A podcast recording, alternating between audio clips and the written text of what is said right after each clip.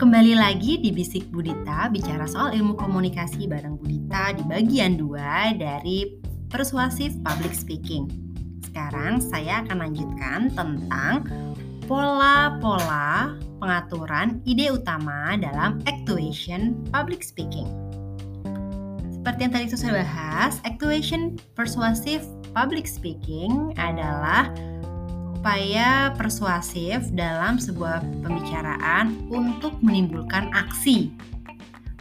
Jadi, kita harus menawarkan solusi dan mengajak audiens untuk melakukan sebuah aksi atau tindakan. Solusi adalah cara untuk menyelesaikan suatu masalah yang telah teridentifikasi. Jadi, di akhir pembicaraan, kita harus me menyajikan atau menawarkan langkah-langkah nyata yang bisa diambil oleh audiens terkait isu atau masalah yang kita sampaikan. Yang pertama ada problem solution pattern. Di pola ini memiliki dua poin utama. Yang pertama tentunya membahas tentang masalah dan yang kedua menawarkan solusi. Pola ini biasanya bermanfaat untuk pidato atau pembicaraan dengan audiens yang masih belum mengetahui atau belum yakin bahwa sebuah masalah itu ada. Kemudian masalah itu apa? Masalah adalah sesuatu yang kamu yakini itu salah dengan ada yang salah nih dengan kondisi saat ini dan kenapa itu salah. Jadi sebagai pembicara kita harus bisa menelaah dengan kedalaman dan keluasan yang cukup sehingga kita juga bisa menawarkan relevansi bagi para pendengar. Kita bisa menyajikan keluasan misalnya dengan menceritakan seberapa luas sih cakupan masalah ini, berapa orang yang terdampak, kemudian bisa menceritakan trennya dari waktu ke waktu dan mungkin kita juga bisa menceritakan bagaimana tren ini akan berjalan di masa depan jika masalah tersebut tidak diatasi. Sebagai pembicara, kita juga bisa menyajikan kedalaman terhadap masalah dengan membahas tentang masalah, tentang bahaya. Bahaya apa yang terjadi jika masalah ini tidak diselesaikan? Orang bisa terkena dampak langsung dari masalah dan bagaimana kehidupan mereka bisa terdampak. Kemudian dalam solusi, solusi biasanya terjadi uh, banyak level mulai dari apa yang bisa dilakukan audiens sebagai pribadi, bagaimana juga solusi bisa dilakukan dalam skala yang lebih besar. Contohnya nih di buku ini membahas tentang kekerasan geng, geng violence. Ya, jadi pertama menyatakan masalah.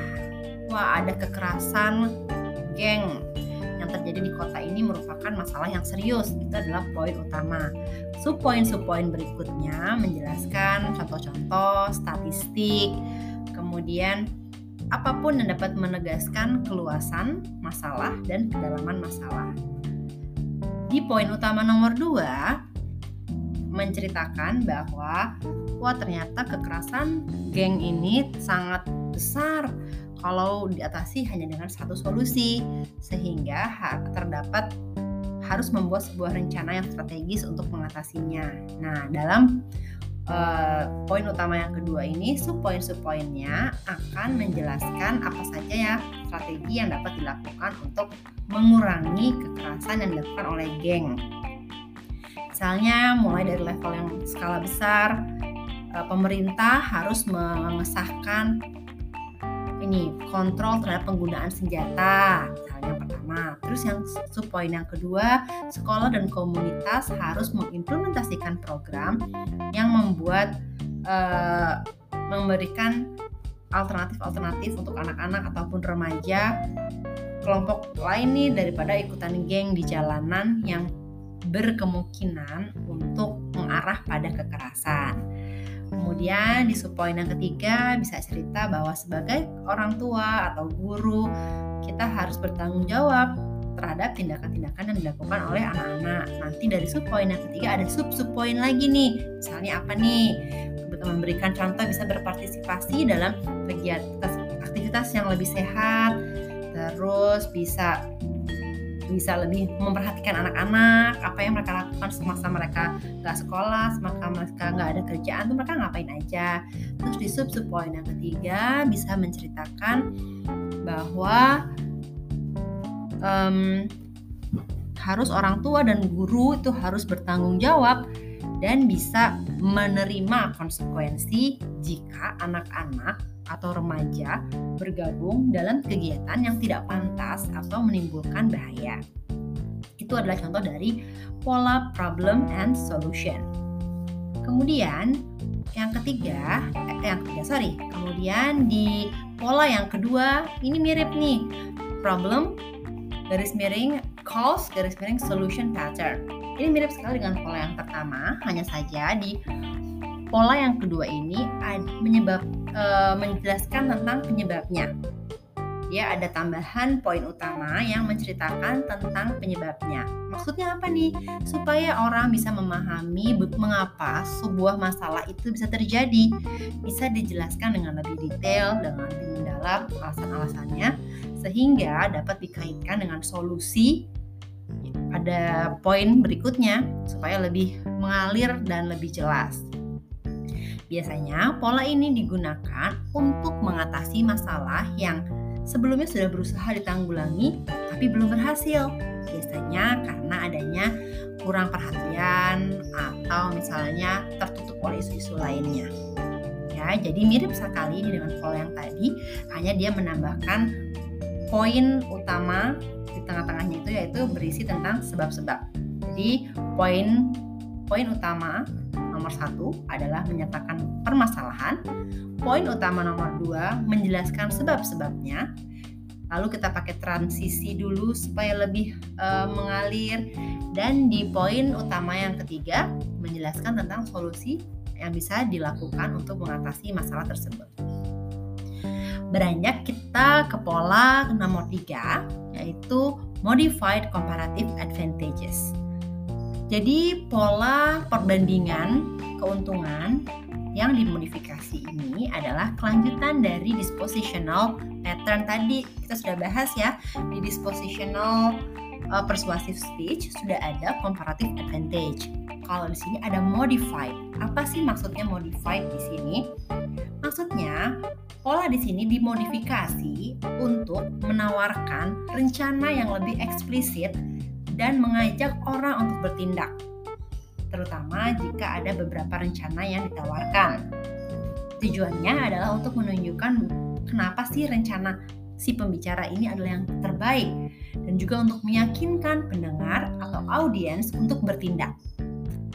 Di sini pembicara bisa mengatur poin-poin utama. Yang pertama untuk mengidentifikasi masalah dan signifikansinya. Kenapa sih penting? Kenapa sih itu masalah? Yang kedua, bisa menyebutkan rencana-rencana yang sudah diajukan untuk menyelesaikan masalah tersebut. Rencana-rencana ini bisa jadi ide si pembicara sendiri ataupun yang sudah pernah dilakukan oleh orang lain.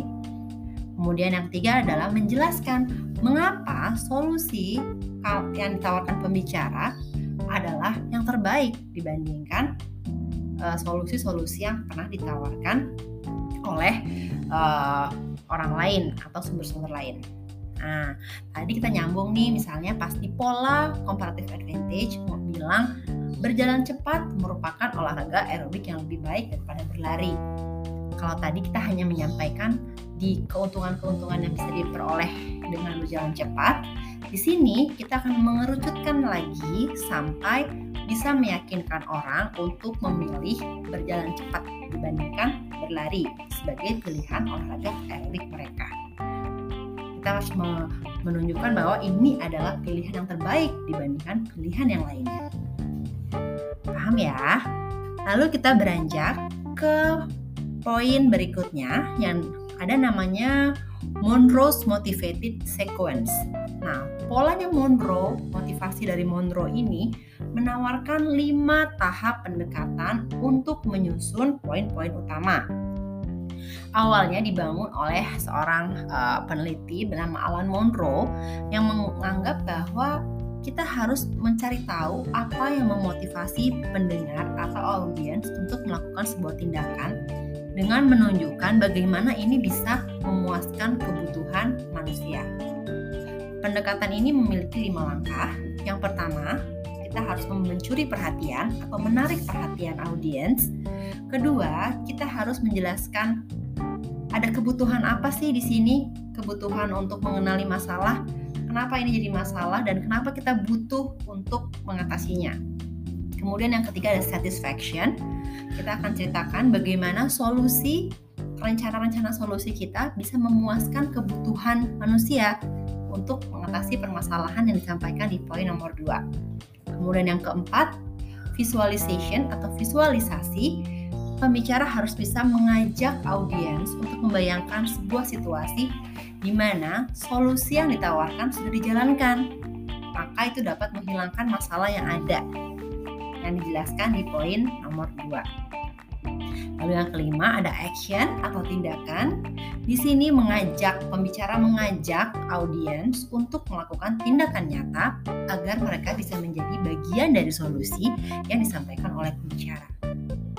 Di buku di NSL dijelaskan tentang ini ada speech dalam rangka eh, menghapus atau mengurangi kekerasan seksual di kampus kalian bisa lihat nih bagaimana kata-kata yang disampaikan oleh pembicara bisa menarik perhatian pendengar. Sini dibilang salah satu attention catcher yang dipakai, if you want to take her blouse off, you have to ask. If you want to touch her breast, you have to ask. If you want to move your hand down to her genitals, you have to ask. If you want to put your finger inside her, you you have to ask. Nah, kata-kata di sini sangat vulgar sebetulnya, tapi juga dalam. Artinya di sini kan budaya barat lah ya. Jadi mereka tuh menunjukkan perlunya ada konsensual. Ketika kedua uh, orang ingin melakukan uh, hubungan penetrasi seksual. Itu dia jelaskan dijelaskan dengan cara seperti itu untuk menangkap uh, perhatian. Kemudian ketika membicarakan tentang need, kita harus menjelaskan bahwa oh iya kekerasan seksual itu sudah menjadi sebuah realita yang menyedihkan. Kita cerita, kita tuh butuh lo untuk paham masalah ini apa dan kita butuh lingkungan yang tidak lagi berisikan kekerasan seksual. Nah, di poin kebutuhan harus menjelaskan hal tersebut. Dan satisfaction Nih, di sini kita harus bisa menawarkan solusi. Apa saja sih solusi-solusi yang bisa dilakukan supaya tercapai sebuah kepuasan dengan memuaskan kebutuhan akan rasa aman, akan rasa nyaman sebagai mahasiswa bisa berkuliah tanpa adanya ancaman kekerasan seksual di sana. Satisfaction. Lalu di poin nomor 4 ada visualisasi. Bagaimana sih visi kita tentang kampus yang bebas dari kekerasan seksual? keadaan kampus akan seperti ini mahasiswi akan merasa tenang ketika pulang malam misalnya uh, karena kita tahu semuanya saling membantu ada kebijakan yang melindungi itu visualisasi nomor di poin nomor 4 dan yang kelima adalah action atau tindakan. Di sini misalnya kita bisa menawarkan kita bisa memberitahu nih uh, alamat-alamat yang bisa nomor telepon atau hotline atau website media sosial bisa kita hubungi ketika kita tertimpa kekerasan seksual. Atau misalnya kita melihat teman kita ada yang menjadi korban dari kekerasan seksual bagaimana sih harus bertindak? Atau kita juga bisa menandatangani petisi petisi untuk meminta pemerintah untuk men segera mengesahkan rancangan undang-undang untuk menekan kekerasan seksual. Seperti sekarang eh, sedang musim juga kan ya kalau kita lihat di media sosial stop kekerasan seksual di kampus. Nah, itu adalah hal-hal yang dilakukan, tindakan-tindakan yang bisa dilakukan dan kita bisa minta audiens kita untuk melakukan apa tindakan yang sejalan dengan tujuan si pembicara. Bisa juga kita misalnya bikin uh, ikut organisasi yang peduli tentang isu ini. Nah, itu juga merupakan tindakan-tindakan atau aksi yang kita harapkan dari audiens. Nah, sampai di sini kalian bisa paham ya bahwa kalau persuasive speech itu nadanya itu lebih mengajak, agak sedikit lebih maksa, tapi bukan sampai membuat orang lain itu terpaksa dengan ancaman. Tapi kita harus meyakinkan dengan bukti-bukti, dengan argumen, dengan kelihayan kita menyusun poin-poin, ide, pikiran kita, sehingga akhirnya para pendengar ataupun para audiens akan setuju dengan sendirinya akan setuju dengan sukarela tanpa merasa diancam atau dipaksa. Baiklah, demikian contoh yang bisa saya sampaikan. Semoga teman-teman bisa paham dan bisa membuat naskah sendiri lalu bisa mempraktekkan persuasi public speaking dengan baik. Sampai di sini dulu ya. Salam bisik Budita, bicara soal ilmu komunikasi bareng Budita. Assalamualaikum.